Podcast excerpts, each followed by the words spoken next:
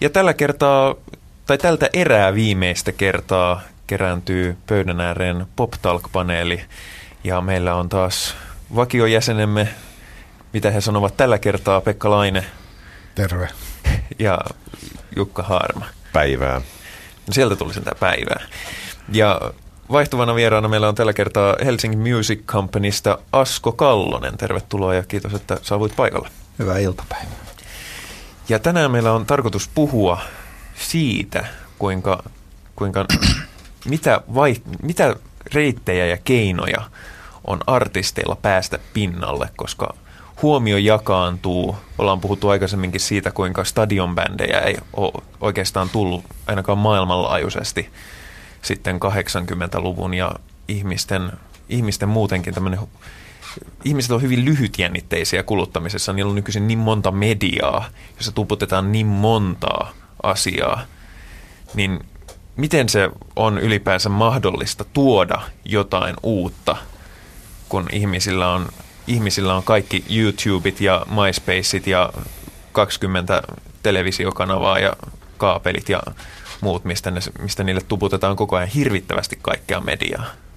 Kuinka saadaan keskitettyä ihmisten huomio johonkin, vaikka sitten tiettyyn artistiin, että tämä on nyt ihan oikeasti makea juttu ja menkääs ostaa tämä levy. Kuka aloittaa?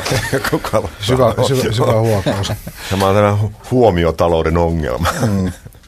No, jos mä aloitan tuosta, kun joudun sen kanssa painiskelemaan aika paljon joka päivä, niin ää, tuosta puhutaan tosi paljon, että, että kuinka vaikeaa se on, mutta mun mielestä se ei sinänsä ole sen vaikeampaa kuin aikaisemminkaan vielä. Et, et sen, tota, me ollaan sellaisessa murroksessa tällä hetkellä, missä kuitenkin vielä semmoinen niin kuin vanha, vanha portinvartijatalous tai kulttuuridynamiikka toimii, eli, eli on olemassa vielä esimerkiksi Yleisradio ja, ja siellä toimittajat, jotka valikoi kaikkea sitä, mitä pääsee eetteriin, toisin kuin maailman suuri vessaseinä eli internet, jossa, jossa voi kuka tahansa kirjoittaa ihan mitä tahansa, ei omalla nimellänsä. Niin, niin tota, siinä on niin kuin, me ollaan vielä niin kuin sen, sen, sen ison kaaoksen kynnyksellä, tai en mä tiedä onko se kaos sinänsä, mutta sen kynnyksellä, että, että kun haluaa jonkun mielipiteen tai asian julki, niin täytyy suunnilleen pitää bileet, että et saa sen singlen, singlen huomattua. Et nykyään kuitenkin mä luulen, että aika helppoa on vielä toimia niin sanotusti konventionaalisin keinoin, eli kun artistiin lähdetään viemään eteenpäin, niin tuodaan esimerkiksi uusi single vaikka Yle X:n ohjelmapäällikölle tai tuonne Voiceen tai Energylle, ja sitten se lähtee soimaan siellä ja siihen liittyen tehdään sitten lehtijuttuja ja, ja, ja keikkamyyjät myy keikkoja edelleen niin kuin normaalisti keikkapaikkoihin. Eli, eli kyllä se, niin kuin, mitä mä nyt mietin viimeisen vuoden aikana, mitä mekin ollaan tehty, niin kyllä se aika perinteisin keino on vielä se sellainen niin kuin pääesiintulo tapahtuu, mutta siihen on tullut koko ajan rinnalle niin kuin uusia uusia niin kuin erilaisia muotoja soittoäänistä lähtien, joka on, joka on niin kuin, jos ajatellaan kymmenen vuotta sitten, mitä tapahtui, niin se on uusia. Ja sitten tietysti kaiken näköiset netissä tapahtuvat niin kuin oheistoiminnat, jotka vielä mun mielestä kuitenkin hakee sillä tavalla muotoonsa, että ei ole välttämättä syntynyt ehkä, tai mulle ei ainakaan nyt tässä hetkessä tule mieleen mitään netille juuri ominaista tiedotustapaa, että kyllä se aika lähellä vielä kuitenkin on sitä, että se on niin kuin enemmän tai vähemmän se A neljä -tiedote, joka sitten eri muodoissa vaan laitetaan julkisuuteen, ja netti on yksi tapa tehdä sitä. Kuitenkin tuossa pinnalla, tai siis sanotaan rinnalla, on, on olemassa tällainen, niin kuin mitä nyt puhutaan, tulevaisuuden toiminta ympäristö, jossa, jossa on mahdollista ohittaa näitä perinteistä, perinteisiä keinoja, että artistit ainakin ajatuksen tasolla, ja varmasti pienemmässä mittakaavassa sitä on tapahtunutkin, että artistit voi esimerkiksi verkon avulla luoda ö, oman tällaisen, voisiko sanoa, tietyn fanikuntansa ja oman yhteisöllisyytensä ilman näitä vakiintuneita väliportaita, että, että sulla voi olla esimerkiksi tuhansia sun musiikista kiinnostuneita ihmisiä ennen kuin sä oot tehnyt mitään näitä, ennen kuin sä oot tehnyt ensimmäistäkään levyä ja ennen kuin sun musiikki on saanut missään radiokanavilla. Ja nyt on nähty siitäkin esimerkki, että ei tarvitse edes keikalla käydä, että se voi keikan tehdä kotonaan ja panna sen nettiin ja silläkin voi päästä pitkälle. Mutta ilmeisesti tämä on kuitenkin vielä vaan tällainen ikään kuin, voisiko sanoa, unelma tai optio jostakin tulevasta kehityksestä, että ei, ei tämä niin kuin kuitenkaan täl, tällä hetkellä haasta tätä vanhaa maailmaa, vai? Niin, tästä tuli mieleen tästä, niin kuin, todellakin, että, että aika ruuhkasta on tuolla, tuolla sekä radioalalla että, että netissä, niin tietysti se, mitä me ollaan osittain käsitelty näissä, mutta ehkä ei korostettu riittävästi. Niin yksi tärkeä piirre on tietysti muistaa se, että tota, nyt meidän maailmanmarkkinat ovat todellakin maailmanmarkkinoita, ettei siitä kuitenkin koko rockin historia ja popin historia on ollut Amerikan ja Britannian ylivaltaa, mutta nyt ne väh- yhä vähemmän merkitsevät niin globaalisti ja jokais- jokaisessa maassa alkaa olla omaa pop- ja rock-kulttuuria ja sehän on tehnyt niin kuin, toisaalta, niin kuin, vaikka se on niin kuin ruuhkauttanut, se on yhä vaikeampi päästä toisaalta esiin, niin, mutta toisaalta on erittäin niin kuin, terve piirre, et, ettei ole enää semmoista niin kuin, keskus ja periferia sillä, sillä tavalla enää, enää niin kuin, että kyllä se on niin kuin, siinä mielessä voi sanoa, että markkinat ovat jossakin määrin tällä tasolla niin kuin, demokratisoituneet. Ja suomalaisilta bändillä tietysti, niin kuin tiedetään, on, on, on nyt ihan erilainen mahdollisuus kuin aikaisemmin. Mm. Se on tota, just niin kuin Pekka tuossa sanoi, että, että noita niin kuin malleja on tosi paljon, että periaatteessa siis, tai niin kuin teoriassahan se pitäisi mennä just silleen, että tuolla Kontulassa joku kaveri tekee helvetin makea demon ja, ja, ja lähettää YouTubeen sen videon ja ja vetää keikan siinä ostoskeskuksen parkkipaikalla ja kaveri kuvaa sen ja, ja siitä lähtee niin kuin skene toimimaan. Mutta, ja, ja ihan varmasti siitä saa, saat, saattaa saada, niin kuin, jos on hyvä, niin se löytyy jonkun kanavan kautta ja siellä alkaa se kuhina, mutta sen niin kuin kohdentaminen, kohdentaminen tota, niin on, anteeksi mun puhelin soi. Joku demo, demobändi kyselee, miltä se kuulostaa. Lapset soittaa, joo. Right Boy-yhtiön rumpali soittaa ja pyytää lisää rahaa. Mutta tota, noin, niin, ää, ää, niin oli sanomassa sitä, että et sen, et sen tavallaan sen orrastavan suosion kohdentaminen ja siitä tavallaan jatkaminen, niin sehän on oikeastaan se, minkä takia, minkä takia nämä on olemassa nämä vanhat konventionaaliset levyyhtiöt kautta promotiokanavat ja näet, että niin kuin, miten se, se niin kuin talentti siitä saadaan sitten jalostettua pidemmän. Että sellaista mä en ole nähnyt vielä tai kuullut mitään sellaista menestystarinaa, että olisi kaikki tapahtunut ilman näitä, ilman näitä niin kuin, äh, ihmisiä, jotka sitten ikään kuin työkseen tekee tätä erilaisia jalostamistoimenpiteitä, mitä, niin kuin, mitä mä tuossa viittasin siihen, että me ollaan kuitenkin semmoisessa sportinvartijakulttuurissa vielä, että, että on olemassa ihmisiä, jotka valikoi näitä ja, ja sitten ottaa jonkun kohteekseen ja lähtee työstämään sitä, siihen sijoitetaan rahaa ja aikaa. Ja, ja, ja sitten sit on olemassa vielä kuitenkin, niin kuin sanotaan, tekin toimitte vielä siinä samassa portinvartijakulttuurissa mukana, siinä editointikulttuurissa, missä pyritään, joka on lähtöisin ehkä siitä maailmasta, missä ei ole tarpeeksi rahaa, aikaa eikä tilaa. Ja jotenkin tämä musiikin digitalisoituminen vie, on vienyt siitä kolmiosta sen tilan puutteen pois, ja, ja, ja tota, joka johtaa siihen, että nyt on enää vaan puute rahasta ja ajasta.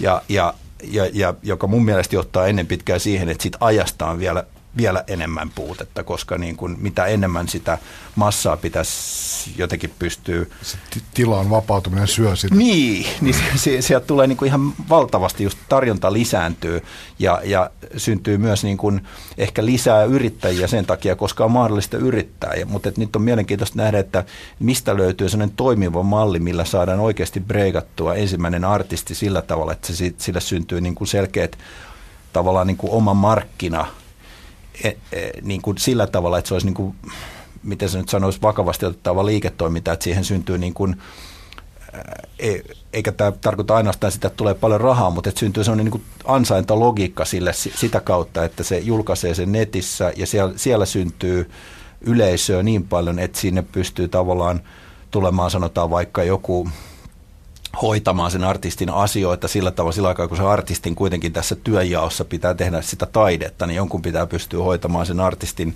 muuta liikennettä sitten, jos niitä faneja tulee lisää ja tulee keikkapaikkoja ja muuta, että et syntyykö sinne sitten ikään kuin organisaatio, jossa on joku P R-ihminen, joku, joka ehkä auttaa studioiden buukkaamisessa, joku, joka myy keikkoja.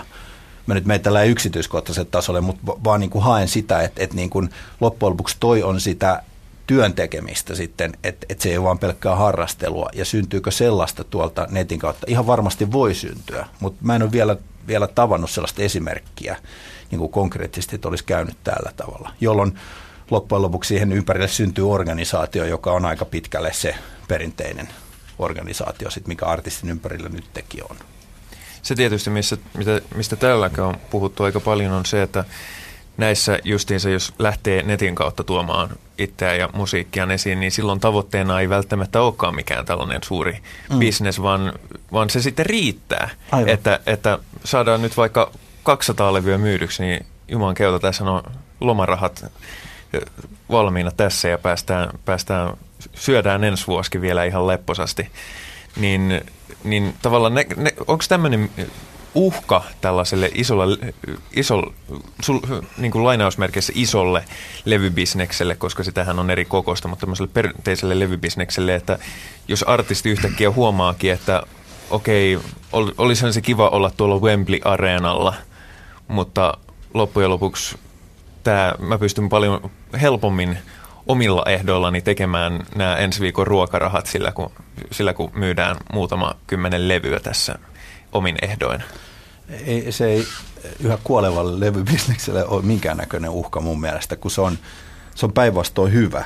Et, et niin kun, tavallaan, jos ajatellaan tota levybisnestä nyt semmoisen myyttisenä möhkäleenä, niin tota, se, sehän on kuitenkin tai niin kuin musiikkibis, joka on yhä enemmän musiikkibisnes, niin siellä on ihmisiä, jotka ikään kuin on ihan, ihan niin kuin orgaanisesti töissä siellä sen takia, että sillä artistilla on itsellään niin paljon kysyntää ja, ta, ja sitten toisaalta vaatii sitä tarjontaa, että siellä jonkun täytyy hoitaa sen puolesta niitä asioita, jolloin se niin kuin aika loogisesti tulee siitä, että se artisti haluaa saavuttaa isompaa yleisöä kuin mitä se yksin pystyy handlaamaan. Mutta sitten sellaiset artistit, jotka on nimenomaan tyytyväisiä siihen, että ne saa vaikka tuhatkin levyä myytyä ja se on siinä ja kesäloma rahat ja joku yhdeksänkymmentäkahdeksan Sani Nissan saadaan rahoitettua niillä vielä, niin tota, se, sekin, se on niin kuin just oikein kokosta toimintaa, ainakin tällä hetkellä se, sellaiselle, sellaiselle artistille. Sellaisen on oikeastaan ihan turha yrittääkään, tai en tiedä turha, mutta se, se on niin kuin, ei ole ehkä niin kuin mitotettukaan semmoiselle nykyaikaiselle levyyhtiölle tai manageritoimistolle tai jonnekin ohjelmatoimistolle välttämättä. Et, että just tollaisia, toi on sitä niin kuin netin synnyttämää omaa kulttuuria, joka on mittakaavaltaan oikeeta sille, ja sen ei, sen ei tavallaan ehkä pidäkään kasvaa sitä. Ja sitten kun se kasvaa, niin sittenhän siinä niin kuin automaattisesti tarvitaan joku hoitamaan jotakin. Mä, mä oon miettinyt tuota kysymystä aika paljon, ja jos ajatellaan, että niitä ihmisiä, jotka tekee musiikkia maailmassa, niin mä luulen, että aika monien tavoite on yksinkertaisesti se, että ne haluaa elää sillä musiikin tekemisellä. Mm. Että se on, että se on työ ja, ja tota, motivoiva ja eteenpäin vievä uranäkymä on siinä, että sä saat elää tällä. Niin siinä mielessä, joka ei ole mun mielestä mitenkään väheksyttävä tavoite, eikä sitten kun kaikki nämä tästä haaveilevat lyödään yhteen, niin se on ihan huomattava osa niin kuin musiikin tekemistä on jo sillä tasolla, niin mun mielestä mä näen siinä sellaisen niin kuin tavallaan kehityskulun, että tämä musiikkiteollisuuden rooli tavallaan terävöityy tietyn tyyppiseen musaan, jossa, ja tekemisessä, jossa tavoitteet on, on tavallaan niin kuin teolliset. Tai siis sillä tavalla, että on tarkoituskin tehdä vähän enemmän tota, öljyä rat, rattaita voitelemaan. Ja et, et se ei ole pelkästään niin kuin harrastelufoorumi. Mm. Tämä on semmoinen niin kuin keskiraskas sa- sarja ja voi olla niin kuin vakiintuneitakin artisteja. Jos mietitään esimerkiksi, nyt on puhuttu uusien artistien lanseeramisesta, mutta voi olla myös sanotaan niin kuin pitkän linjan artistien jossakin uravaiheessa tavallaan tämä levyteollisuus tietyssä mielessä menettää merkitystä, että sulla on jo yleisö. Aivan. Ja sulla on tietty sykli, millä sä teet musiikkia. Sä, sä et sen julkaisemiseen tarvitse välttämättä sellaista markkinointimuskelia. Et, et, et, siinä mä näen sellaisen niin kuin kehityssuunnan, mutta, mutta mä en usko siihen, että tämmöinen tee se itse toiminta oikeasti uusien Gwen Stefanien lanseeramisessa ihan vähän aikaan tulee vielä olemaan se. Niin. Toi, toi, toi on tavallaan niin kuin just se, että työkalut pitäisi sovittaa niin kuin sen työn koon mukaan. Mm. Et se on niin kuin kaikkein oleellisinta. Että, et, mun mielestä niin kuin tuonne, niin kuin, sanotaan vaikka iso levyyhtiö, niin se on, se on huono työväline sellaiselle artistille, jolla ei ole niin kuin kunnianhimoa esimerkiksi tehdä sitä, sitä loikkaa siitä tietystä niin kuin mittakaavasta isommaksi, niin se, se, ei, se ei välttämättä ole ollenkaan tehokas tai niin kuin edes järkevä valinta. Ja taas päinvastoin, että jotkut artistit kärsii siitä, että, että ne, ne niin kuin siinä ympärillä toimivat ihmiset ehkä ajattelee pienemmin kuin hän. Ja sitähän tapahtuu jatkuvasti tätä liikettä tuossa kentällä. Mutta että, että kyllähän se niin kuin, mulla joku ajatus, ajatuskin tuli tuossa mieleen siitä, että, että niin, että, että kyllähän musiikkibisnes noin kauttaaltaan, jos sitä ajattelee kokonaisuutena, niin kyllä se levyyhtiö, levyyhtiötoiminta on niin kuin menossa yhä niin kuin pienemmäksi ja pienemmäksi, ja livepuoli ja sitä kautta musiikin kustannustoiminta, niin niistähän tulee niin kuin paljon merkittävämpiä. Ja et, et niin kuin se, se ansaintalogiikka voi olla helposti se, että, että se levy julkaistaan, jotta, jotta tiedetään, että ollaan olemassa. Koska toistaiseksi ei vielä, mä en ole nähnyt myöskään sellaista keissiä, että olisi pystytty breikkaamaan artisti niin kuin oikeasti, mitä nyt breikkaamisella tarkoitetaan, mutta siis et pystynyt artisti tulemaan sillä tavalla niin kuin ottamaan paikkansa kentällä pelkästään jonkun, jonkun niin kuin keikkailun kautta Suomessa esimerkiksi. Et, et jotenkin se vaatii vielä sen, että julkaistaan se levy, tehdään siihen liittyvät niin kuin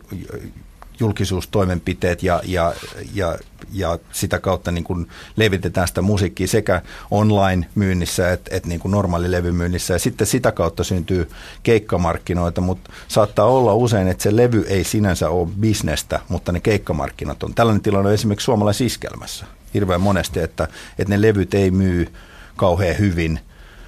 Ja, ja sitten jostain keikoista, jota tehdään sataviisikymmentä vuodessa, tulee se elanto. Se on yksi, yksi tapa, jos ajattelee populaarikulttuurin toista äärilaitaa. Sitten musta tuntuu, että jossain, jossain dance-skenessä taas voi olla, tai jossain niin kuin jopa hip-hopissa voi olla se, että, että se levy leviää tosi hyvin tuolla peer-to-peer-verkossa, mutta mut sitä ei myydä juuri lainkaan. Mutta sitten taas toisaalta siellä on se ongelma, että ne keikkamarkkinat ei ole mitään mahtavia esimerkiksi Suomessa, että, että mä en tiedä yhtään hip-hop-artistia, joka teki sata keikkaa vuodessa.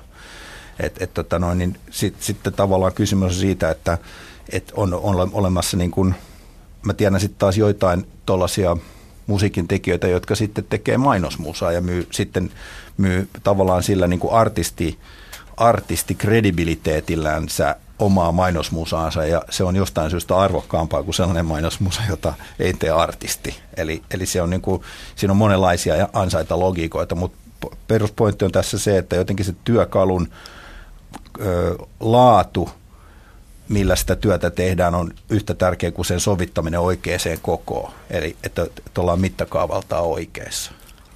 Jos ihan lyhyt koukkaus vaan tuohon sanoa, että iskämarist ei välttämättä ei myy paljon levyjä, mutta kuinka se levy kuitenkin, että levyjä kuitenkin tehdään, että mm. tekee tavallaan niistä jossain määrin oikeita, oikeita artisteja, mm. ja myöskin se on tietysti jonkinlainen promoväline. Mm. Että niitä, et, et, ei, ei, ei välttämättä nouse su, suureksikaan lavatähdeksi vain keikkailemalla, vai? Joo, tai siis, että et voi olla se keikkosuosio, sillä keikkailulla pääsee tiettyyn suosioon. Mä en tunne ihan tarkkaan esimerkiksi Souvareiden tarinaa, mitä, et, mikä on niin kuin käsittämättömän suosittu bändi, varsinkin Pohjois-Suomessa ja iskelmäskenessä, mutta mun käsittääkseni ne, ne loi kyllä aikamoisen suosion ja on myynyt hyvin, hyvin niin kuin omia kasetteja ja levyjänsä niin kuin ihan Oma, omalta pohjalta. Mutta että, että niin kuin tarkoitan vaan, niin iskelmägenressä se on mielenkiintoista, koska siellä hyvinkin tuntematonkin bändi, siis sanotaan, että monet ei ole kuullut koskaan ehkä tai nähnyt bändin levyä tai kuullut niitä niin kuin sillä yleisesti jakelussa, mutta saattaa olla, että bändi tekee sata kaksikymmentä keikkaa. Ja tämä on, tämä on myös niin kuin yksi näkymä, mikä voi hyvin, hyvinkin toimia jossain merkittävässä mittakaavassa rockbändeilläkin. Toistaiseksi se on vielä silleen, että, että, että Suomessa esimerkiksi rockbändien keikkaskene on kuitenkin paljon pienempi, että niitä, niitä keikkojen määrä on luultavasti kuudes, seitsemäskymppissä on aika hyvä. Ja iskelmäbändit taas tekee puolet enemmän. Tuohon vielä, mitä Pekka sanoi tästä, että, että, että on todella erilaisia markkinoita. Tästä yksi on, että ihminen, rock, rockbändit haluaisi, että tästä olisi ammatti, mm. mutta sekin on tietysti monelle mahdoton onko haave. Että kuitenkin mm. rockbändejä on aivan liikaa suhteessa siihen. Kyllä. Vaikka olisi jopa niin kuin globaalitkin markkinat, kyllä. Varsinkin Suomen markkinat on liian, liian pienet kovinkaan monelle ammattimaiselle rockbändille, kai mm. edelleenkin. Ja sitten se on, niin kuin tuossa ammatissa on kanssa se just, että, että kun sä valitset ammatin, niin minkälaiseen elintasoon sä tyydyt? Eli se, se on myös iso kysymys, että et, et, kyllä, kyllä mä tiedän monia, jotka, jotka tekee hyvinkin niin kuin antaumuksella musiikkia, eikä välttämättä saa siitä hirveän paljon rahaa, mutta elää sillä. Et, mutta et ne joutuu määrittämään se elintasonsa ihan eri tavalla kuin joku, joka niin kuin tähtää vaikka Nokialle duuniin. Niin se, sillä on niin kuin erilaiset määritelmät sille omalle elä, niin kuin ammatille ja elämisellensä. Et, et sitten taas niin kuin perinteisesti Suomessa on niin kuin parhaiten elänyt ehkä biisin tekijät, jotka saa sitten, joiden biisejä soitetaan radiossa ja, ja tuolla keikoilla, niin siitä syntyy niin kuin tosi hyvin tuloa. Aika pieni joukko. Niin, todella pieni joukko. Et kyllä jääkiekkoilijoita, hyvin toimeentulevia jääkiekkoilijoita, poikia on enemmän kuin rockmuusikoita kuitenkin. Kyllä. Mutta onhan, onhan sielläkin se, tota, se tota, su, suuri, suuri osahan on sitä odotusta N H L. Niin ja sitä ykkös- ja kakkosdivari, jossa pela, pelataan, niin kuin sieltä sisältä katsottuna pelataan ihan täysillä ja mene, mene, menee mm. tota, terveys ja hermot ja perhesuhteet on koetuksella, mutta tota, pelataan kuitenkin tä, täysillä ja ää, korvaukset on vähän sanimmat. Ja, mu, mu, mutta tota... Tuli mieleen tuosta, nyt on puhuttu tästä esille nousemista ja pinnalle pääsemisestä, niin sen tietysti korkein aste on sitten se, kun tähti syntyy. Ja tähteyden rakentaminen ja sen ruokkiminen lienee edelleen niin kuin se olennainen osa sit sitä varsinaisesti tämmöistä niin kuin vähän isomman liigan musiikkiteollisuutta. Niin mitä sä, Asko, näet tämän tähteyden rakentamisen näkökulmasta tämän murrostilanteen, missä nyt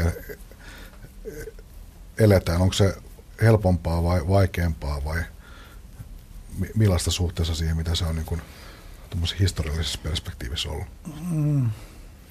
Tämä on aina niin vaarallista puhua tuosta tähteyden rakentamisesta, kun se on se jotenkin... Tota, se, syntyykö se... Sy, sy, sy, syntyykö se Kun se jotenkin, se, mä ymmärrän ihan tarkkaan, mitä sä tarkoitat, tai luultavasti ymmärrän, mutta että, että se on aina, että rakentaminen sinänsä on niin kuin, sanotaan, jos puhutaan vaikka a- Idols-formaatista, niin, ja otetaan vaikka viimeisin Idols-voittaja Ari Koivunen, niin se tähteys syntyy siinä, kun se poika menee televisioon ja aukaisee suunsa.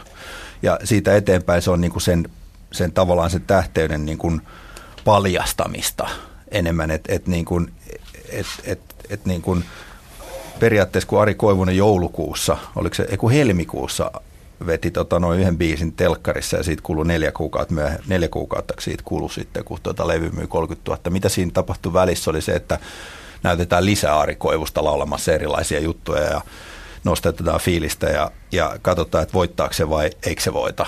Ja, ja loppujen lopuksi, vaikka Ari Koivunen olisi voittanut Idolsiin, niin se olisi luultavasti myynyt sen kolmekymmentätuhatta, koska silloin oli se talentti siinä jo ja sitten se tuotiin esille. Et, et siinä on a, a, aika usein multa just kysytään, tota, varsinkin kun on, olen ollut tässä Idols-formaatissa mukana ja, ja aika kauan tässä alalla, niin aina, aina to, palataan siihen, että miten niitä tähtiä tehdään. Ja aina se sama juttu on, että ei niitä mistään tehdä, niitä löydetään ja paljastetaan. Ja, ja se on enemmän sitten tavallaan sen, sen asian niin kuin kiteyttämistä ja, ja jalostamista samalla tavalla kuin jonkun nuoren urheilijan, jolla on niin kuin sanotaan vaikka hillittömän hyvä kolme D-näkö niin kuin Kimi Räikkösellä, että parempi kuin kirurgeilla, niin kysymys on sitten, että no mihin lajiin kannattaisi satsata ja, ja niin kuin mitä kannattaisi tehdä. Ja sitten kysymys on siitä, että syntyykö niin kuin oikea rakenne siihen ympärillä, onko oikeat valmentajia ja tarpeeksi massia vanhemmilta tai jotain. Ja, ja, ja että ne, se yksi hieno talentti, mikä siellä on, saadaan niin kuin jalostettua sillä tavalla niin kuin huippuunsa, mutta eihän sitä kukaan niin kuin tee tai rakenna sillä tavalla, että siinä on enemmän kysymys ohjaamista tai niin kuin sen valmentamisesta, niin sitä vaan niin kuin halusin tuosta tähdentää, että, että sitä, se, sitä se aina on ollut ja sitä se aina tulee olemaan.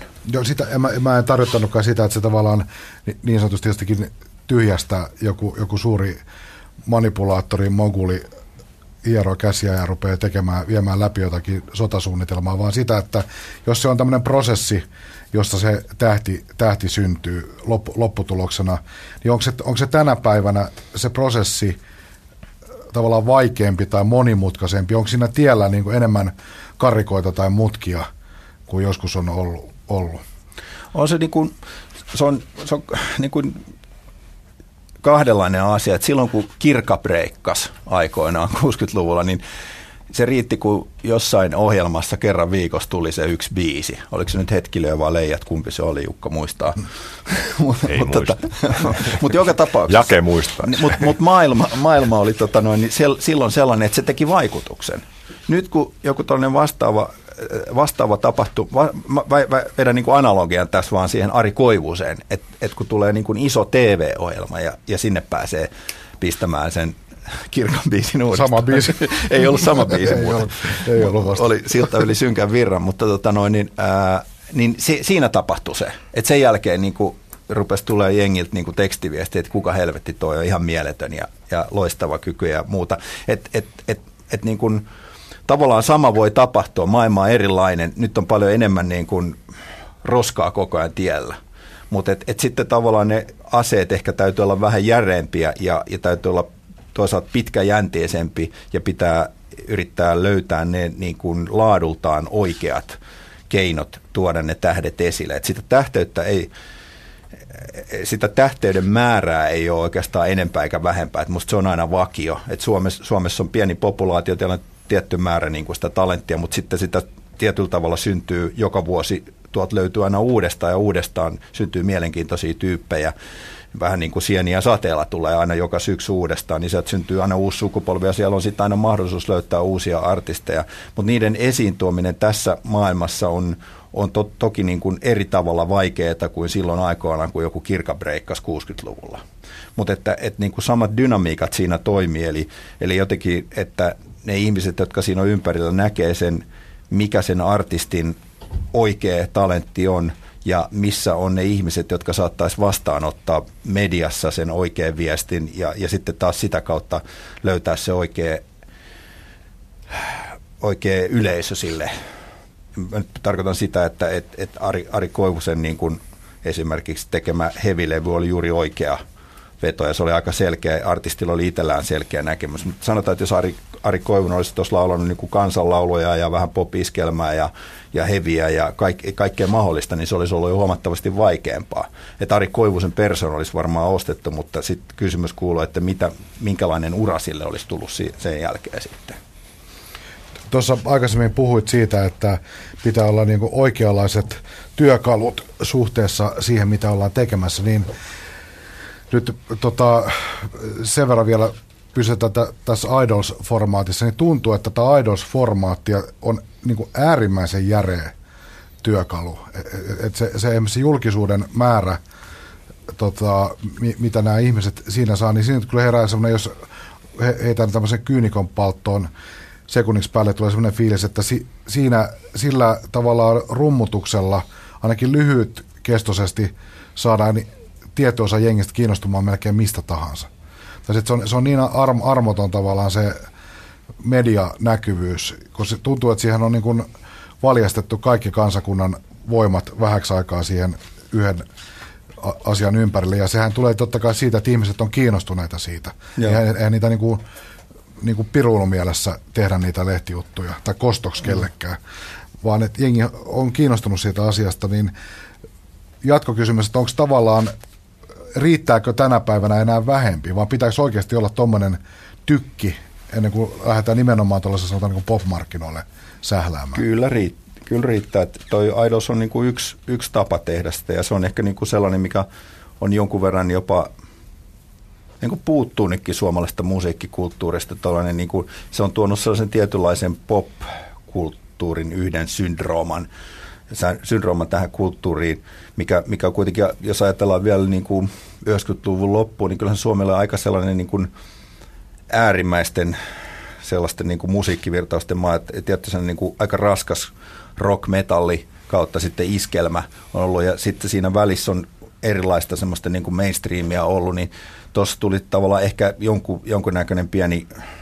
niin kuin tuommoisen länsimaisen popkulttuurin yksi, yksi tähteyteen menotapa esille vielä, vielä paremmin, mitä on ollut niin kuin aika normaalia anglosaksisessa kulttuurissa. Mutta sitten tuohon vielä liittyen siihen, että onko se niin kuin mahdollista muille, niin mun mielestä niin kuin Irina on hyvä esimerkki, mikä on tullut tuossa niin kuin tässä Idols-ilmiön rinnalla koko ajan, niin tehnyt niin kuin breikkauksen ihan niin kuin perinteisin keinoin tietyllä tavalla. Hyviä biisejä, hyvä laulaja. Ja samankaltaisella niin kuin niin, sektorilla. Niin, samankaltaisella sektorilla, että se olisi voinut ihan yhtä hyvin olla Idols-laulaja, mutta ei ollut. Ja, ja yleisö on löytänyt sen, ja siellä on niin kuin tavallaan ne niin kuin kosketuspinnat on ollut aitoja sillä tavalla, että yleisö on oikeasti ottanut Irinan musan itsellensä ja, ja, ja tota, arvostanut sitä ja äänestänyt lompakoillaan. Ja sitten taas toisaalta, sit siinä kun sanoit, että Idolsissa periaatteessa kuka tahansa voisi niin kuin menestyä, niin sekään ei ole ihan totta, että niin kuin, tietyllä tavalla niin kuin, äh,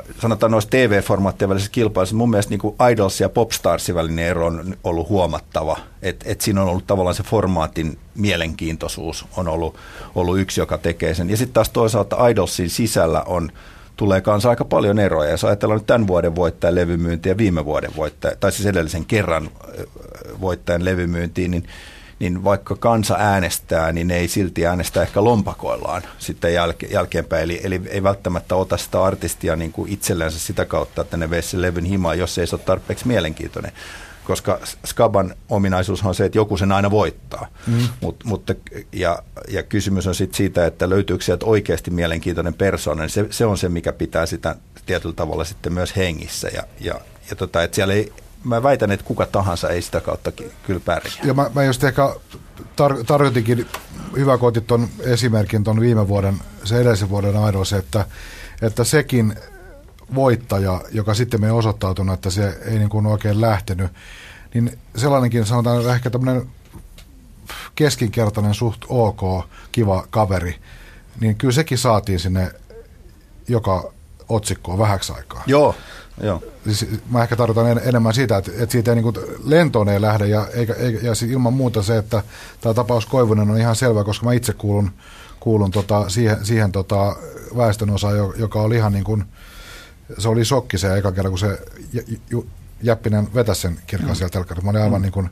maksoin jopa rahaa, että mä katsoin sieltä Sakrin M T V:n maksupalvelusta uudestaan ja uudestaan sitä biisiä. Aivan. Että, että hämmästyttävää, että totta kai se pitää olla, mutta mä mietin just sitä, että okei, tähteyden synnyn olennainen osa on se talentti ja lahjakkuus, joka löydetään, joka lähtee nousemaan esiin. Mutta sitten siihen tulee mukaan tämä, voisiko sanoa tällainen teo, teollinen muskeli, jota Aivan. siinä tarvi, tarvitaan. Aivan. Ja onko kysymys se, että tarvitaanko sitä muskelia tänä päivänä huomattavasti enemmän kuin aikaisemmin? Kyllähän sitä tarvitaan. Kyllä sitä tarvitaan just sen takia, niin kuin tuossa edellä, että maailmassa on niin kuin enemmän, enemmän kaikkea, niin sitä tarvitaan sitä muskeli enemmän, mutta mikä on vielä tärkeämpää on se muskelin kohdistaminen. Eli, eli tietyllä tavalla se, niin kuin joka, joka aina niin kuin unohtuu siinä, ehkä siinä kun puhutaan, että nyt kun on musiikki digitaalista ja netti vapaata, niin kuka tahansa voi menestyä, niin se, se että, että niin kuin ne ihmiset, jotka on siinä mukana, oli ne sitten bändikavereita, managereita, tuottajia, levyyhtiö promo-ihmisiä tai A E T R-ihmisiä ja levyyhtiön johtajia ja koko se ketju, niin kyllä niiden ihmisten täytyy niin kuin tajuta, että mihin, mihin sen artistin pitäisi mennä. Ja se on niin kuin hirveän tärkeä laadullinen asia, että, että, että sitä muskelia kohdistetaan oikein. Että sitä ei vaan niin kuin, että, että, että ketään ei oikein voi niin kuin, ää, sanotaan perinteisin meinoin, meinoin breikata, jos ei ole tajua siitä, että mihin ollaan menossa. Että joku taju siitä pitää olla. Ja, ja se on niin kuin kauhean tärkeää, että siinä kun puhutaan siitä, että mä laitan vaan musaani nettiin ja sitten se löydetään sieltä. Niin si- ja mä luulen, että tulevaisuudessa siihen tulee ihan samanlainen, mm. samanlainen tietyllä tavalla niin kuin, miten sanoisi, niin kuin kvaliteettirakenne, että on ihmisiä, jotka tajuu, miten netissä pitää toimia, miten, miten sieltä löytyy ne oikeat kanavat, jotta tämä musa menee oikealle ihmiselle. Sinne syntyy niin kuin ammattitaitoa ja tie- know-howta ja innovaatioita siitä, että, että miten, miten pitää tehdä tällaisen biisin kanssa ja kenelle mun pitää lähettää tämä ja mitä kautta tämä tapahtuu. Ja sehän on niin kuin, tavallaan tuollaisen niin kuin musiikkibisnesosaamisen ydin, että ymmärtää sen laadun eri artistien välillä ja sen laadun, mitä työtä niille pitää tehdä. Tässä varmaan ollaan just tietyn uuden edessä tämmöinen idealismin aika just, että ajatellaan, että nyt kaikki, mm. kaikki on mahdollista breikata. Mutta haluaisin vielä palata tähän Idolsiin, koska se on niin jännittävä ja mielenkiintoinen ilmiö, että et, et, et puhuttiin ennen tätä, tai puhuttu näillä käytävillä paljon Idolsesta, niin, mm. niin myöskin se, että Idolshan on mielenkiintoinen kansainvälinen formaatti, joka on äärimmäinen kansallinen luonteeltaan, ja se on se varmaan se vahvuus. Mm. Että joka maassakin kuitenkin niin kuin on o- omat, niin kuin, jotka, Ari Koivunen on selkeästi niin kuin suomalaisuutta ja, ja, ja, ja, ja, ja ei ole semmoista, niin kuin, täällä ei sitä pop-tähteyttä ollutkaan, niin sen takia täällä ei pop-tähdet ole välttämättä aina voittajia. Mm. Ja Jenkeissä on niin kuin todettu, niin on järjettäen paljon tietysti country-lauloja ja, ja tulee gospel-rootsit esiin. Tämä on niin kuin mielenkiintoista, että et, et, Idols ei ole synnyttänyt siis kansainvälisiä tähtiä. Aina, joka on saanut rahaa, on, on niin kuin kansainvälinen tähti ja on saanut rahaa, on Simon Fuller, eli siis formaatin kehittäjä. Ja Simon Cowell. Niin, Simon Cowell. Ja tota, että ei, ei Will Young on niin kuin rahastanut välttämättä sen kautta kuin omassa maassaan. Kelly Clarkson, joka oli ihan ensimmäisenä amerikkalainen. Joo, okei, okay, on poikkeuksia, mutta joo. Joo. Ja sitten vielä, että et, niin kuin tuossa on tietyllä tavalla siinä on, siinä on mahdollisuus oikeastaan kelle tahansa. Että se, se on niin kuin jän, jännä niin kuin tietyllä tavalla ehkä jopa idealistinen näkökulma on siinä. Mä muistan silloin, kun mä itse lähdin Idolsiin mukaan, niin mulla oli myös sellainen niin kuin ajatus siitä, että tämähän on mahtava formaatti näyttää ihmisille, että kuinka helvetin vaikeaa oikeasti tämä on. Niin kuin tietyllä tavalla, että kuinka vaikeaa on mennä laulamaan ihmisten eteen ja tehdä se niin kuin hyvin. Että et lähdetään ihan siitä, että meppä tuohon. No, nouse Pekka seisomaan ja pannaan viivat tuohon ja rupeaa laulaa. Kuinka helvetin vaikea tilanne se on oikeasti. Ilman säästystä. Niin, että se on ihan järjettömän okay. vaikea, mutta sehän on mennyt ihan ohi siitä, että siitä on, siitä on tavallaan niin kuin, koska sitten se, se markkinointimuskeli, mikä siinä on, on se jatkuva T V:n läsnäolo ja valtavat katsojamäärät on tavallaan luonut sitten semmoisen, että tämähän on tosi helppoa. Et, et se, se, mikä niinku mun mielestä siinä ytimessään on hienoa, on se, että nähdään, että et kuinka monta niitä yrittäjiä on, tosi hyviä laulajia. Ja sitten kun sä meet siihen viivalle ja siinä on ne juntit edessä, joille pitäisi laulaa, ne tuomaristo siis, niin, tota, niin kuinka moni sitten niinku tavallaan murtuu siinä tilanteessa, kuinka vaikea se tilanne on hallita se oma ääni ja koko se niinku esiintyminen. Et sehän on mun mielestä koko Idolsin ydin, että niinku se on harvojen ja valittujen yksinoikeus olla tähtiä. Ja, ja se on niinku se, se, mikä siitä on jotenkin hävinnyt, että siitä puhutaan sellaista, no kuka tahansa, niin kuin säkin sanoit, että kuka tahansa naapurinpoikahan tuolta on, mutta ei se kyllä ole niin. Et ei, se, ei se ihan kuka tahansa, se miten ne sitten menestyy siellä on eri asia. Että niin kun, et kyllä se niin kun joukko, joka joutuu siihen kidutukseen, mikä ensin käydään läpi siinä se alkukarsinta ja sitten välikarsinat siinä ja, ja kaiken näköistä koko ajan jännitystä siinä puto, putoamisessa, niin siinä täytyy olla ihan niin kun hirveä rutiini, lahjakkuus ja sitten semmoiset niinku lehmän hermot, että et siinä pärjää. Et se, se on semmoista niinku erikois, eriko, hyvin eri, erityisihmisiä, jotka siinä niinku pääsee, sanotaan, siihen finaalivaiheeseenkin asti, sen kaiken rumban läpi. Mutta mut se on jotenkin niinku ehkä jäänyt vähän niinku sivuseikaksi tuossa. Se, mikä jos tästä jatkaa minusta niinku sen formaatin hienoutta, että jos olisi, olisi hetken dosentti Veijo Hietala, niin mm. sanoi sitä, että mikä, mikä oikeasti niin kuin voima, voima siinä ohjelmassa on siinä formaatissa ja niin kuin television lumossa siinä, että siellä on näitä tiukkoja tuomareita ja yleisö pääsee äänestämään, mikä, mm. mikä, mikä draama siinä oikeasti on. Et, et kun, kun se on ihan eri asia kuin Laari Koivusta, kun se vetää pianomäni niin siinä tilanteessa suorassa lähetyksessä, mm. kun sä sitten kuuntelet sen himassa yksin levynä, niin se lumo on niin kuin tavallaan puolittain kadonnut, aivan, vaikka se aivan. onkin ihan hyvä vielä esityksenä. Sitten puuttuu kaikki se, mikä on merkittävää Idolsissa tavallaan. Mm. Se on totta. Se on totta. Se on, niinku yhden, niinku, se on vähän semmoinen niinku kriisitilanteessa rakastuminen. Eli niinku kaksi panttivankia rakastuu ja onko niillä enää elämää sen jälkeen? Pääsee pois sieltä niin, Holon saarelta. Koska sehän on totta, mitä sä sanot, että, että just nimenomaan ne tilanteet siinä ehkä luo sen mielenkiinnon. Ja se, että se on jotenkin niin kuin kaikessa niin kuin inhimillisessä hölmöydessä on kauhean aitoa kaikki siinä. Että et siinä niin kuin tulee semmoiset, niin kuin, ja sitä on niin kuin, siihen tulee semmoinen, niin kuin, että sä pääset vähän kärpäsenä katsossa tuijottaa sellaista niin kuin laboratoriotilannetta.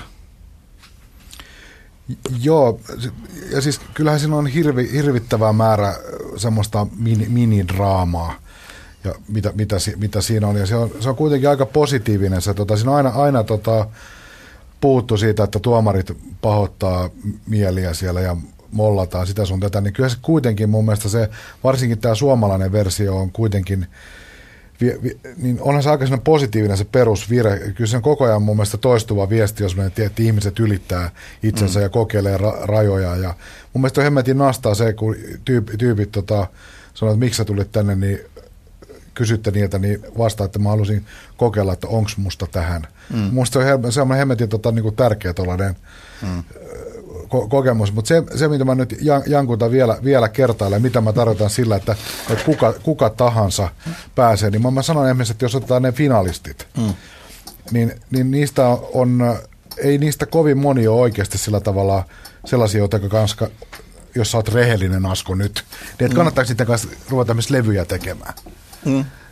Että ne on, niinku, ne on kiinnostavampia sen formaatin ansiosta, kun ne on kiinnostavampia niinku oikeasti millaisia laulajia ne on. Joo, ne, joo, se, on ne, ne nousee niinku ihan eri levelille. Se on ihan ilmiselvä. Missä, missä ei tavallaan, niinku, sitä mä tarkoitan sillä, että se on niin järeä se formaatti tavallaan tämmöisen kiinnostuksen herättäjänä. Että siellä menee semmoinen yhtäkkiä seiskan laulajan suoritus tavallaan fiilistellä ikään kuin se olisikin ysin laulaja. Aivan. Aivan. Se on ihan totta, mutta et sen, siinä on ihan sama juttu kuin, että et niin kun, et tulee tiettyjä trendejä. Et muistan, kun äh, siis tuli tämä punk-trendi aikoinaan, punk-liike, niin kyllähän si, sitä kautta pääsi niin kun tosi paljon huonojakin laulajia ikään kuin alalle, sillä tavalla, että ne jäi alalle ja ne, ne niin kun tuli, tuli osaksi ja hemmetin tärkeäksi osaksi suomalaista musiikkikulttuuria. Et ei minä muuna aikana varmaan niin kun Kauko Röyhkä olisi saanut sillä tavalla niin kuin Pelle Miljoona olisi mennyt Toivo Kärjen Pelle Miljoona tai Eppu, edes Eppu Normaali tai niin kuin sillä, että jos jätket olisi vaan mennyt Toivo Kärjen la, niin kuin laul, laulamaan. Että eihän sellaista niin kuin absoluuttista niin kuin talenttia löydy kuin silloin tällöin, mutta että, että samalla tavalla joku punk-liike, jos nyt niitä on monia muitakin, niin synnyttää aina semmoisen tietyn hetken zeitgeistin, jossa, niin kuin, jossa, jossa tietynlaiset tyypit pärjää ja sitä kautta ne nousee ja niistä tulee myöhemmin merkittäviä. Siis niin kuin olisihan se ollut mahtava menetys, tai siis valtava menetys suomalaiselle musiikille, jos nämä punkin kautta tulleet tyypit ei olisi päässyt levyttämään ja sitä kautta vaikuttaa kulttuuripersoonina. Koko toi niin kuin Kauko Röyhkä, Pelle Miljoona, Eppu Normaali väliä. Jotenkin Ismo Alankokin ehkä vähän siinä samassa, siis Ismo Alanko oli ehkä niin kuin sillä tavalla jo monessa liemessä keitetty, mutta ikään kuin sitä kautta syntyi sellainen sam, samanlainen niin kuin joku niin kuin raivokas hetken, joku sellainen aukko siinä, siinä jotenkin siinä portissa, että siitä pääsi, pääsi läpi. Ja sen jälkeen, kun ne tyypit oli päässyt sisään, niin taas saattoi niin kuin vaikuttaa niin kuin siinä skenessä. Mitenkään nyt vertaamatta heitä tähän Idols-boomiin. Mutta Mut se, se on jännä kysymys tietysti se, että tuommoisella esimerkiksi tämän vuoden näistä osallistujista voittaja Ari on tietysti edustaa sellaista musiikkityyliä, että hän olisi voinut päästä esille tällaisen normaalin niin kuin bändikuvionkin kautta, mm. mutta jos ajattelee tätä Anna Abreota ja tämän tyyppisiä laulajia, mm. niin mi- mitä, mitä keinoja tuommoisella musiikilla on yli, ylipäätänsä, jos sä oot joku yksi tota, neljätoistavuotias tyttö, joka on hemmetin hyvä laulaja ja pidät sen tyyppisestä musiikista, joka ei kuulu tällaisen bändikulttuuria, tämmöisen perinteisen mm, nysvertä. Mistä sä löydät jonkun R and B-tuottajan tekemään itsellesi taustoja, niin sitä, sitähän tuossa on myös aika paljon puhuttu, mm. että toi avaa semmoiselle ei-rock-laulamiselle Joo. myös niin kuin väylät Aivan. nousta esiin. Ja sitä myös tarkoitin, että, että siinä se oli jotenkin musta tervetullut lisä suomalaiseen musakulttuuriin. Että Antti Tuisku ei olisi päässyt ehkä muuten levyttää ja se on kuitenkin niin kuin ollut ihan merkittävä tässä popskenessä. Siis et nimenomaan et sen tyyliset laulajat, joilla ei ole bändikavereita, jotka, jotka on tuolla niin kuin, missä ei ole välttämättä hirveästi sen, sen tyylisiä tuottajia justi, että yhteen aikaanhan kaikki, kaikki tähdet tuli Hämeenlinnasta ja sen jälkeen ne siirtyi Hyvinkäälle. Mutta nyt se on niin kuin laajentunut se spektri, joka on mun mielestä a- erittäin hyvä aina. Tästä mä oon samaa mieltä, koska tämä on kuitenkin ollut niin pitkään. Tästä puhuttu erilaisissa ohjelmissa, tämä on ollut niin rockmaa. Mm. Se on tavallaan on erittäin hyvä asia, että, että on. Ja siitä tietysti myöskin syntyy se tietty sellainen niin kriittisyys popkoneistoa vastaan mm. myöskin tässäkin aidossa tapauksessa. Että mm. tämä ei ole niin kuin sit, kuitenkaan sitten aitoja talenttia tai aitoa musaa ja niin mm. edelleen. Mutta tota, Mut toi, toi aitouden määritelmäkin on mielenkiintoinen, että mikä on sitten aitoa eri genreissä, että mikä on iskelmäaitoa, aivan, mikä on niinku tangoaitoa, mikä on jatsaitoa ja mikä on pop ja rock, niin niissä on eri aitoiden määritelmät, että et kyllähän jos ruvetaan katsoa vaikka amerikkalaista perusmenestyvää rockbändiä, niin, niin kyllä se on aika kaukana siitä, mitä pidetään niinku aitona, kun katsoo sitä kulissien takasta touhua, kuinka paljon siellä säädetään, että kyllä niinku amerikkalaiset bändit keskimäärin on aika uratietoisia, huomattavan paljon enemmän pop-tähtimäisiä kuin suomalaiset pop-tähdet. Kyllä, kyllä joo, mutta kuitenkin rock-ideologia tavallaan kieltää, että siellä olisi mitään semmoista niin, niin. suunnitelmallisuutta. Aivan. Aivan. Nyt se voi olla katastrofi tavallaan tieto tietyn tyyliselle bändille, jossa tavallaan lainausmerkissä jää kiinni siitä, että se on esimerkiksi testauttanut biisejänsä, biisejänsä tai kertosäkeitä, että onko mm. tämä varmasti riittävän tarttuva, niin on se noin niin kuin Iggy-pop-indikaattorilla mitattuna niin kuin huolestuttavaa toimintaa, jos siinä tavalla, tavalla, tavallaan tota, yritetään kuitenkin imagollisesti viestiä, että me ollaan niin kuin katujen kasvattajia siinä, missä, missä, missä ka- kaikki mu- muutkin. No, no näet sä, tota, Asko, mitä mahdollisuutta siinä, että tämä Ari, tapaus Ari avaa sitä idosformaattia yhä enemmän siihen suuntaan, että tavallaan t- tämmöiset tyypit, jotka periaatteessa niitä ehkä itsestäänselvempi toimintakenttä olisi tämmöinen rockibändikuvio, rupeaa yrittää sitä kautta. Ihan varmasti. Ihan varmasti, että et kyllä se niin kuin, kyllähän niin kuin Jukka just sanoi, että se on hyvin kansallinen. Se on kansainvälinen formaatti, joka muotoutuu hyvin kansalliseksi. Että onhan nyt joku Iranin Idols hyvin erilainen kuin Englannin. Niin, niin tota, että kyllä se niin kuin pikkuhiljaa rupeaa muotoutumaan semmoisessa hyvin suomalaisen näköiseksi kilpailuksi. Ja, ja Idolsista tulee niin kuin yksi jatkemus tuohon syksyn säveltyylisiin laulukilpailuihin, kunnes se sitten jossain vaiheessa todetaan, että tämä ei enää ole toimiva. Mutta et, et kyllä mä luulen, että sieltä tulee niin kuin yhä enemmän niin kuin kaiken kattava. Musta mie- mielenkiintoista olisi nähdä sitten sellainen laulukilpailu Suomessa, missä otetaan iskelmä uudestaan mukaan, koska se on myös semmoinen hyvin suurten...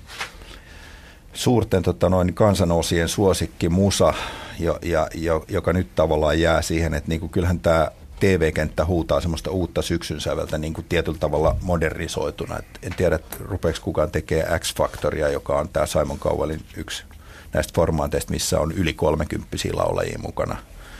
Et mielenkiintoista nähdä, mutta että, et kyllä, kyllä, kyllä mä luulen, että nuo kaikki laulukilpailut tulee muotoutumaan hyvin suomalaisen näköiseksi ja se, mitä Suomi... Suomi tulee olemaan, mutta että et, et, et, tota, niin. Itse asiassa tästä tulikin mieleen, että ehkä se on se Ylen tehtävä tehdä se iskä, iskemäaidos, koska välttämättä mainosmaailmassa mainostajat eivät välttämättä ehkä ole kuvittele, että se ei ole mielenkiintoinen kohderyhmä mainonnan kannalta. Mm. Missä tietysti ovat väärässä, mutta se on toinen kysymys. Aivan. E, eikö Ylellä ole jo euroviisut? on, on. Entäs, entäs voisiko toimia joku semmoinen T V-formaatti, jossa bändit kilpailisi keskenään, koska se on sellainen jako, mikä edelleen tavallaan nähdään, että rockbändit elättelee sitä ajatusta, että me täällä rehellisesti ja sitten on toi noin helvetin idolsit tuolla, mm. jotka, jotka vie kaiken huomioon. Näin, näin se just on, että siinä X-Factorissahan on tämä, että siinä on niinku alle kaksikymmentäviisivuotias laulajat, yli kaksikymmentäviisivuotiaat laulajat ja bändit. Että sehän olisi mielenkiintoinen. Me tehtiin tämmöinen oma kiertue, H M C-kiertue kaksituhattaviisi, ja se oli, se oli vähän juuri sitä. Eli siellä oli kansanlauluryhmistä ää, erilaisiin bändeihin. Siellä oli kundit semmoisten vyömarssaleiden kanssa, kaljupäiset nahkatakit, ja sitten siellä oli iskelmälaulajia, siellä oli kaiken näköistä ryhmää. Mä just mietin sitä, että tästä saisi oikeasti mielenkiintoisen ohjelman. Tämä oli se mahtavaa. Koska siellä okay, oli se, H C-formaatti. Se, niin, niin, se oli ihan sekaisin. Se kaikki, se oli tosi joo. mielenkiintoista, ja sitten se oli jännä, että, se, että, että mikä siitä tuli mieleen on se, että mikä liittyy tähän, vähän tähän nettikeskusteluun ja tähän, että musiikkia ikään kuin ruvetaan laittamaan tuolta olohuoneesta sinne ja sitten se on koko maailmalle. Että se, mikä tuossa niin kuin musiikin tekemisessä on selkeästi yksi ydinpiirre, on, että siitä on saatava palautetta. Et, et ihmiset oli matkustanut seitsemän tuntia Oulun sinne meidän tilaisuuteen saadakseen soittaa viisi minuuttia jotain biisiä, että ne kuulisi, mitä me sanotaan siitä. Et se on ihan mielettömän iso tarve ja tärkeä selkeästi se, että et pitää olla niin kuin kontaktissa ihmisiin ja saada... Joo, mene. Mihinkäs me jäätiin? Siihen mä puhuin sitä palautta. Niin. Että, että se, mikä, mikä näissä kaikissa on yhdistävä tekijä, on se, että musa, ei, musa on vaikea tehdä tyhjää, siitä tarvii koko ajan niin kuin jonkun mielipidettä tekijätkin, että ne haluaa. Ja sitten just tavallaan sitä, että mikä nyt on se oikea mielipide, että, että sitä tavallaan tarvii hakea, mutta että siinä, siinä on selkeästi ihmisillä, jotka tuolla harrastelee erilaisissa paikoissa musiikkia. Ja, ja toistaiseksi me ollaan vielä siinä murrosvaiheessa, että ihmiset ei, kaikille ei ole kotonaan niin kuin kameralla varustettua nettiyhteyttä, jossa pääsisi niin kuin vaan chattailemaan kaikkien kanssa kasvatusta. Et, eli niin kuin tarvii jotenkin, niin kuin, se, oli, se oli merkillistä jopa huomata sen, että se, se oli niin suuri se tarve tulla paikan päälle ja, ja soittaa sitä musaa. Ja ei, eikä suurimmalla osalla ollut edes sellaista, että kun tästä saisi levytyssopimuksen, vaan se, vaan että, että niin kuin, kun joku sanoisi jotain. Mutta eikö se kuitenkin tietänyt, että siellä on niin sanotusti ammattilaisia paikalla, että ne haluaisivat sen ammattilaisen kommentin? Joo. Vai? Joo, just. Totta kai, se, se oli se, mutta silti se oli musta hämmentävää, että jengi matkustaa seitsemän tuntia saadakseen soittaa mm. yhden biisin ja sitten ne saa sen niin kuin palautteen siitä. En mä tiedä, olis ne sitten käsittänyt väärin, että siinä saman tien sitten tulee sopimus ja miljoona euroa pöytään. Epäselkeätä mainontaa, mutta siis että se, se oli jotenkin musta niin kuin, se, se oli tosi fressiä nähdä se, se homma.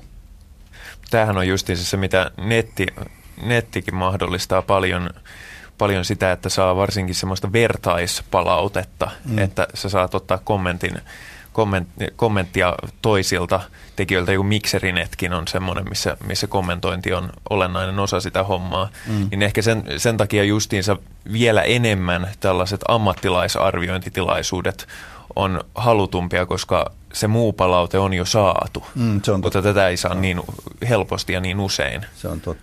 Ja se on tavallaan, jos, mistä tämäkin keskustelu lähti liikkeelle, tuon tavallaan ver- verkkomaailman antamista kehitysnäkymistä, jotenkin tulee tämän puheen aikana sellainen ajatus, että sinnekin tulee tavallaan ne omat portinvartija-editori-mekanisminsa. Kyllä se, siinä no. vaiheessa se muuttuu merkityksellisesti, merkitykselliseksi, asiat muuttuu merkitykselliseksi siinä vaiheessa, kun ruvetaan seulomaan tavalla tai toisella jyviä. Kyllä. Akanoista ja joku, joku rupeaa sitä tekemään ja joku rupeaa saamaan rahaa siitä seulontatyöstä ja, ja. siinä liittyy myös nämä tota, samat mekanismit, mitkä on aina nimenomaan ohjannut tavallaan tätä aina asioiden esille pääsyä. Et se on tavallaan illuusio, sellainen t- täydellinen vapauden tila, kos, jo, jo, jossa niin kun hyvät nousee automaattisesti pinnalle kellumaan, ettei ne, ei ne niin kun vaan Joo. nouse. Se on, mutta hy- toi on hyvä, että otitte esille, että on, mä, mä oon yhdellä valokuvaussaiteella, kun mä oon itse harrastanut valokuvaa, niin mä oon pyörinyt valokuvaussaiteella ja se on jännä, miten se mekanismi menee silleen, että, että, niin kuin, että sinähän lähetetään niin kuin valokuvia ar- arvioitavaksi itse ja, ja jengi antaa sitten palautetta ja, piste- ja siellä on niin kuin tärkeät nämä pisteytykset ja kaikki, mutta miten sielläkin nousee pikkuhiljaa esiin sitten semmoiset auktoriteetit, joilla selkeästi ne, ne sillä omalla sanomisellaan ja, ja kirjoittamisella, tai siis sillä kirjoittamisella, mitä, mitä niillä on sanottavaa, niin ni, niistä vaan seuloutuu sitten sieltä semmoiset auktoriteetit, joilla on merkitystä, joka lopulta johtaa siihen, että ne perustaa se itse semmoisia saitteja, missä ne sitten rahaa vastaan arvioivat näitä, ja jengi jopa menee sinne. Eli siinä toimii ihan tämmöinen perusdynamiikka, että, että sä haluat löytää jonkun, jolla on selkeästi sulle jotain sanottavaa, ja yleensä se on vielä se, että ne, jotka eniten haukkuu, niin niitä pidetään kaikkein parhaimpina kriitikkoina, ja niille ollaan valmiit maksamaan siitä haukkumista. Eli tämä Simon Cowellin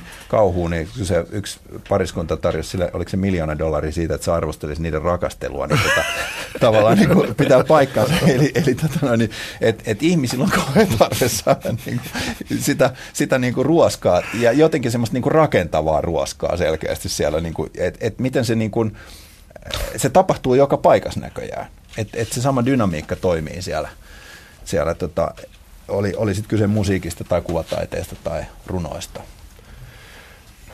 Onko sitä, Pitäis... niin, anteeksi. Niin, että onko tässä, kun puhuttiin, ollaan siirrytty aika pitkälti pois, mutta puhuttiin aluksi just tässä netti, nettimeiningistä ja kuinka artistit pystyy riippumatta itseään siellä promoomaan ja myymään ja muuta, niin onks, sehän on, tähän on tullut hyvin selkeästi nyt selväksi ja esille tämä, että tarvitaan tällaisia valtavia koneistoja, että saadaan niinku oikeasti lyötyä joku niin kuin mainstreamiin läpi, mutta onko sitten huolta siitä, että kun nämä on päässyt läpi, on vaikka joku nyt sitten uusi U kaksi tai Metallica tai vastaava, ja sitten ne rupeaa katsoa niitä tilejä, että hei, että tässähän jää hirveästi rahaa matkan varrelle tuonne kustantajille ja muille. Ja jotkut, jotkut artistithan on vähän tähän suuntaan mennytkin, että sitten, ne, sitten kun okei, okay, tämä duuni on tehty, niin sitten, sitten nämä lähtee niin kuin ihan omalle, omalle, omille raiteille, että ruvetaankin myymään näitä itse, että mehän ollaan jo iso nimi. Kyllä nämä levyt menee kaupaksi, onhan se jo osoitettu ja kyllä meillä on se fanikunta on jo niin iso, että, että tästähän tulee ihan järjettömät rahat ja se jää kaikki meille. Onko tämä uhka tällaiselle perinteiselle levyyhtiö-artistidynamiikalle? Onhan se, on se tietysti selvää, että et, et mä muistan, mulla oli yksi bändi sellainen, joka teki hyvin keikkaa ja sitten tota, se juttu oli lähtenyt sillä tavalla liikenteeseen, että se keikkamyyjä oli sitä mieltä, että tällainen bändi tarvitaan Suomessa. Ja et, et tota, hän rupeaa myymään tätä niin kuin omalla riskillä. Et hän sanoo niin kuin keikka, keikkapaikalla, että te taatusti otatte uudestaan, että ottakaa tämä bändi. Ja et hän, hän ottaa, ottaa riskin tässä näin. Ja, ja tyyliin ei se ollut rahat takaisin, jos ette tykkää. Mutta niin kuin kuitenkin, että siinä oli keikkamyyjällä selvästi oma riski. Ja se pisti bändin kolmenkymmenen päivän kiertueelle ympäri Suomea. Ja, ja se toimi kuin häkä ja me tehtiin sitten levy niiden kanssa ja se ei toiminut niin hyvin, mutta keikat toimi koko ajan. Ja sitten jossain vaiheessa bändi sanoi mulle sitten, että tämä on kyllä ihan perseestä, että me yritetään maksaa koko ajan viisitoista prosenttia tuolle keikkamöijälle tästä hommasta. Että periaatteessa me voitaisiin vaan ruveta soittelemaan keikkapaikalle ja jengi haluaisi meidät. Mutta tämä on, on se perusdynamiikka, eli, eli niinku, ne ei olisi koskaan päässyt siihen tilanteeseen ennen, ellei joku olisi ollut valmis niin kuin tavallaan laittaa vähän itseen omaa ammattitaitonsa ja pikkasen niin kuin taloutta peliin ja, ja hoitamaan sen jutun ja tietäen, että, niin kuin, että jos tämä toimii, niin sitten tästä tulee niin kuin hyvää tuloa ja toimeentuloa niin kuin molemmille. Ja tuo sama dynamiikka toimii tietyllä tavalla myöskin niin kuin tässä artisti- ja levyyhtiösuhteessa tai jossain niin kuin yhtiösuhteessa, kuka tahansakin se on sitten. Se voi olla niin kuin, voihan monet artistit vaikka mennä pankkiin ottaa lainaa ja, ja tavallaan rahoittaa siitä, jos pankinjohtaja vaan on valistunut ja uskoo siihen. Niin, mutta et kysymys lähinnä siitä, että sitten täytyy tehdä takaisinmaksusopimus siitä, siitä lainastakin. Ja vähän samalla tavalla se toimii sitten levyyhtiölle, että jos levyyhtiö ottaa sanotaan aikamoisen helposti niin kuin useita kymmeniä tuhansia euroja sisältävän riskin, että, että meneekö se artisti läpi vai ei. Ja sitten siihen tehdään tietyt toimenpiteet. Sitten kun se menee läpi, niin totta kai se, sitten niin kuin myöhemmässä vaiheessa niitä levyjä voisi niin kuin jaella sieltä rekan perästä, vaikka ne menisi hyvin kaupaksi. Mutta tässä taas tulee vastaan se, että, että se, siinä tehdään sitten sopimus, että tehdään sitten kolmen tai neljän levyn ajan tätä duunia ja tästä tulee tietyt tuotot, jos tämä toimii. Mutta jos, jos tästä tulee tappio, niin yleensähän se on sitten sen ensimmäisen riskinottajan tappio, eli yleensä tässä tapauksessa levyyhtiö. Että se on niin kuin... Se, se, se on niin kuin sopimustekninen kysymys tosi paljon toi, että et niin kuin missä vaiheessa rupeaa miettimään sitä, että mehän saataisiin tästä enemmän, tietysti. Tarkoittaako se sitten sitä, että jos levyyhtiö uskoo, niin on, on syy tehdä koko ajan pitempiä sopimuksia, ettei ne, ettei ne artistit lähde sooloilemaan liian aikaisin? Siinäkin on joku niin kuin tietty niin kuin raja. Okei. Se ei ole ehkä kummankaan kannalta niin kuin järkevää tehdä sellaisia kymmenen levyn sopimuksia tai mitään, mutta et musta niin kuin toi, periaatteessa Suomessa tehdään nykyään kolmesta neljään so, levyn sopimuksia ja sitten katsotaan, mikä se tilanne on.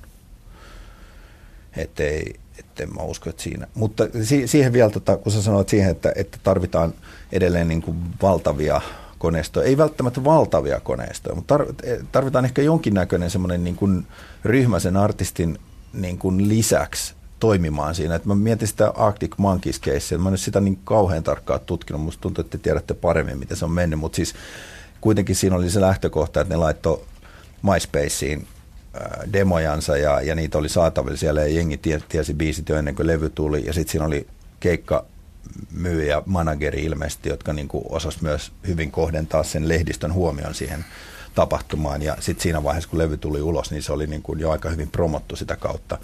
Et, et, et niin kun, se oli musta niin kun hyvä esimerkki siitä, miten, miten tavallaan nettiä voi käyttää niin kun luovasti uudella tavalla, soit, laittamalla tavallaan sitä matskua etukäteen eteenpäin ja sitä kautta levittää sitä. Mutta sekin muuttuu sitten perinteiseksi toiminnaksi tavallaan se vaihe ykkösen mm. jälkeen, mm.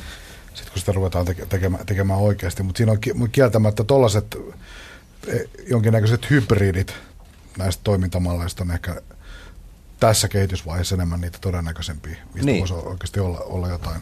Kaikki nämä tämmöiset, mitkä, mistä puhutaan, tämmöisenä MySpace- tai verkkomenestystarina, Lily Allen, Arctic Monkeys, näin, niin kyllä ne on sitten kuitenkin uinut siihen normaali uomaan, mutta tavallaan se lähtö on ollut aika hemmetin lentävä mm. verrattuna monen muuhun tapaukseen, kiitos tämän mm. ver- verkkoympäristön taitavan mm. hyödyntämisen. Mutta sielläkin on se sama juttu. Ei se synnytä sitä pöhinää, jos ei siinä ole sitä jotakin. Eli se sama, sama mm. juttu, että ei, ei sielläkään voi, ei sielläkään synny tähtiä lainausmerkistä tyhjästä. Ei todellakaan.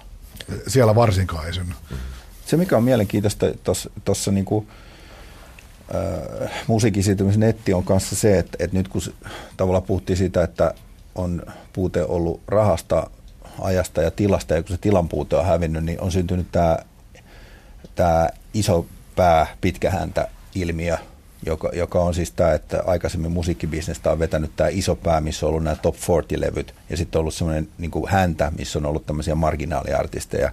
Ja se ongelma on ollut aina se, että, että sitä marginaaliartistia on ollut vaikea löytää sieltä levykaupasta, koska sitä hyllytilaa on ollut niin vähän ja varastotilaa ja, ja viitseliäisyyttä, ja sitten on ollut nämä erikoisliikkeet, mistä on ehkä löytynyt se. Ja, ja, nyt, niin kuin, ja, ja, ja nyt se näkemys, nykyisen näkemyksen mukaan se pitkä häntä nimenomaan on yhä pitenemässä, eli, eli nykyään niin kuin, jos sulla on nettikauppa, missä on, missä on tota noin, niin varastotilaa lukemattomia megatavuja niin, ja gigatavuja ja terratavuja, niin periaatteessa kaikki musa löytyy, kaikki musa mikä maailmassa on, niin voi löytyä yhdestä levykaupasta. Ja silloin tavallaan se pitkä häntä tulee niin kuin vuositasolla myymään enemmän kuin se iso pää, missä on ne top neljäkymmentä-levyt. Ja sitä kautta niin kuin musa demokratisoituu netissä myöskin. Josta ehkä pääsemme alkuperäiseen kysymykseen, että onko tulevaisuudessa stadion, stadion tason, tason artisteja, tähtiä ja bändejä, ja vastaukseni on, että ei. ei, ei, vaan kysymys on oikeasti, että tuleeko, mikä, mikä on tulevaisuuden tilanne? Jos ajatellaan, mikä on niin kuin tuleva, siis mä, tulevaisuuden tähtien ol, ol, ol, oletus voi olla, että, että, että ehkä tämmöisiä kansainvälisiä tähtiä välttämättä, stadikkatähtiä ei, ei, ei synny. yhdeksänkymmentä- ja kaksituhattaluvun musasta ehkä. Mitä sä, mm. mitä sä Mutta löytyykö voit... suomalaisia bändejä Eppu Normaalin jälkeen, joka täyttää stadikan? Onko H I M tuleva stadikkabändi vai vaan areenabändi? Mä en tiedä, mä kysyn. Mm. Se riippuu, riippuu siitä, minkä, mihin suuntaan ura menee, sekä kansallisesti että kansainvälisesti, mutta niin kuin ajatuksena. Niin Ku, onko se, jo, onko se kuitenkin, kuitenkin jo niin kapean niin kuin dikkariporukan, siis musiikillisesti, ja se ei, ei laula suomen kielellä? Mä, mulla ei vastausta, mä vaan kysyn. Mm. On se edustukö Eppu Normaalikin niin kuin tota viimeistä tämmöistä suurta suomalaista yhtenäiskulttuuria ikään kuin rokin sisällä? En tiedä. Mm. On se musta aika olennainen kysymys, että kuinka iso on silloin, kun on iso tähti? Ku, ku, kuinka kuinka tota, laajoja kansalaispiirejä, ku, kuinka lailla erilaista tav, tavallaan kulttuurien ja elämäntapojen läpi se, se le, le, leikkaa se tähteys?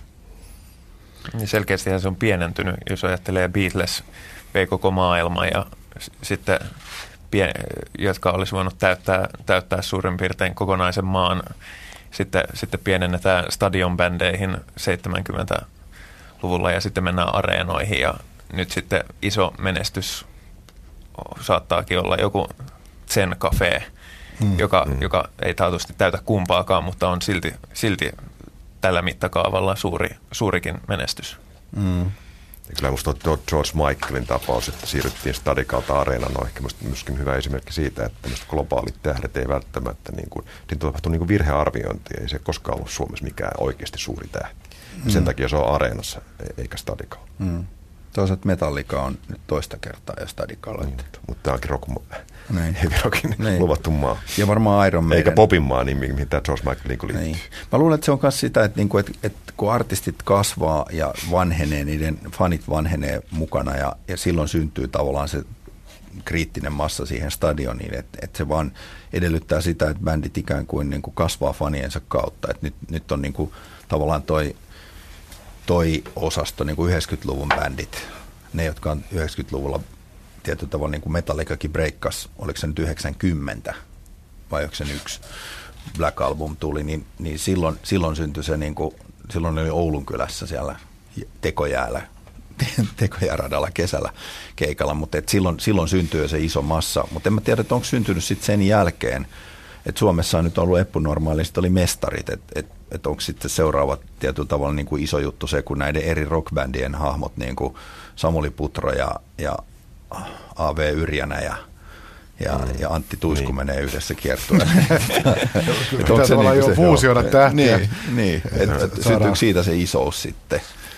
Mutta onko jollain justiinsa Himillä tai Nightwishillä, niin joskus tuntuu näin ulkopuolelta kattoessa, tuntuu, että Nightwishkin myy Hartwall Areenan loppuun niin kuin kolmessa minuutissa, että mm. aina nyt saisi stadionin, jos ei nyt täyteen, niin niin täyteen, että kannattaisi kuitenkin pitää. Mm.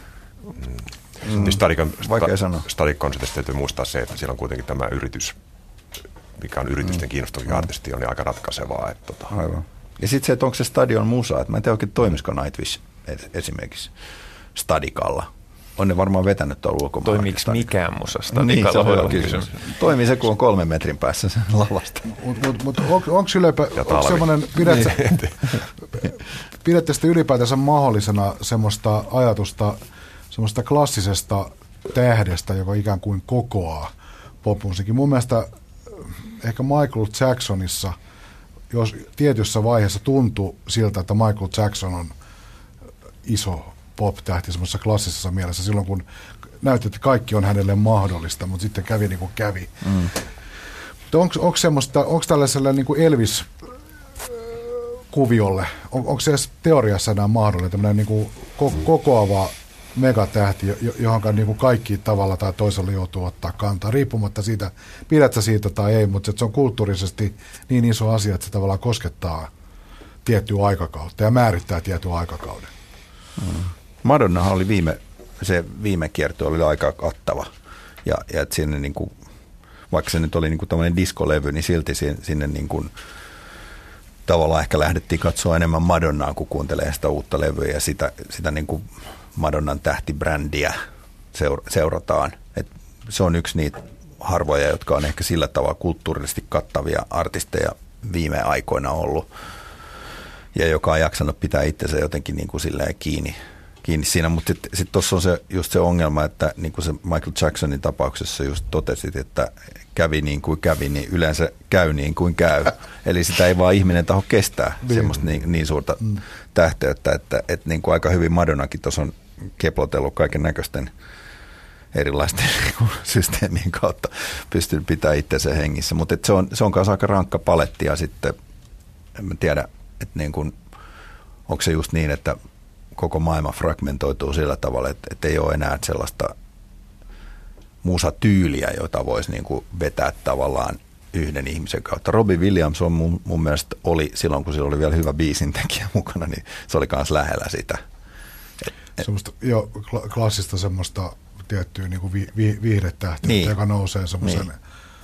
Jo, johon voi jo, jokainen lähteä messiin. Et musta niin kuin Robbie Williamsin jäähallikeikka Hartwall Areenalla oli yksi semmoinen, niin kuin mistä tuli sellainen, että wow, että tämä toimii niin kuin kenelle tahansa, että siinä oli jotenkin niin kuin yhdessä paketissa. Et musta tuntuu, että tuollaisia niin kuin voi tulla tulevaisuudessa ihan yhtä hyvin. Se on niin kuin myös tyyppikysymys. Että et jotenkin George Michaelhan oli niin kuin aikaisemmin vähän niin kuin Robbie Williams, mutta sitten sillekin kävi niin kuin kävi niin tota, puistovessassa. Niin tota, se, niin kuin, että se vaan niin kuin lähti käsistä sitten, että niin kuin, et vähän sama, sama on ehkä käynyt sitten Robbie Williamsille. En tiedä. No, kyllä mä oon jossain määrin pessimisti johtuen siitä, että mä kuitenkin haluaisin, että olisi sellaisia artisteja, jotka yhdistää eri kulttuuria ja erilaisia ihmisiä. Kyllä, se, kyllä semmoisen kulttuurin on kasvanut. Mm. Kyllä mä oon aika, aika pessimistinen, mutta Mutta toisaalta niin kuin sanottu, meidän ei ole pessimismiä, koska yksi aiheemme, kun me aloittamme näitä pop-talkia, oli sitä, että onko vuosi kaksituhattaseitsemän kaiken aikaan paras rock-vuosi tai musiikkivuosi, ja osittain me olimme sitä mieltä, että on, koska on niin valtavasti kaikkia mielenkiintoista ja hyvää musaa. No mun, hmm. mun mielestä myös tota, näiden Idols-formaattien suosio perustuu osittain siihen kaipaukseen tämmöisistä yhteisistä hmm. isoista populaarikulttuurikokemuksista, niin niistä, niitä kuitenkin se, se Se Antti Tuiskukin, se koskettaa, koskettaa tota, lähes kaikkia. Se, sä voit, koska on niin paljon ihmisiä, jotka, mikä on hirveän olennainen, on niin paljon ihmisiä, jotka ilmoittavat vihaavansa häntä ja kaikkea, mitä hän edustaa.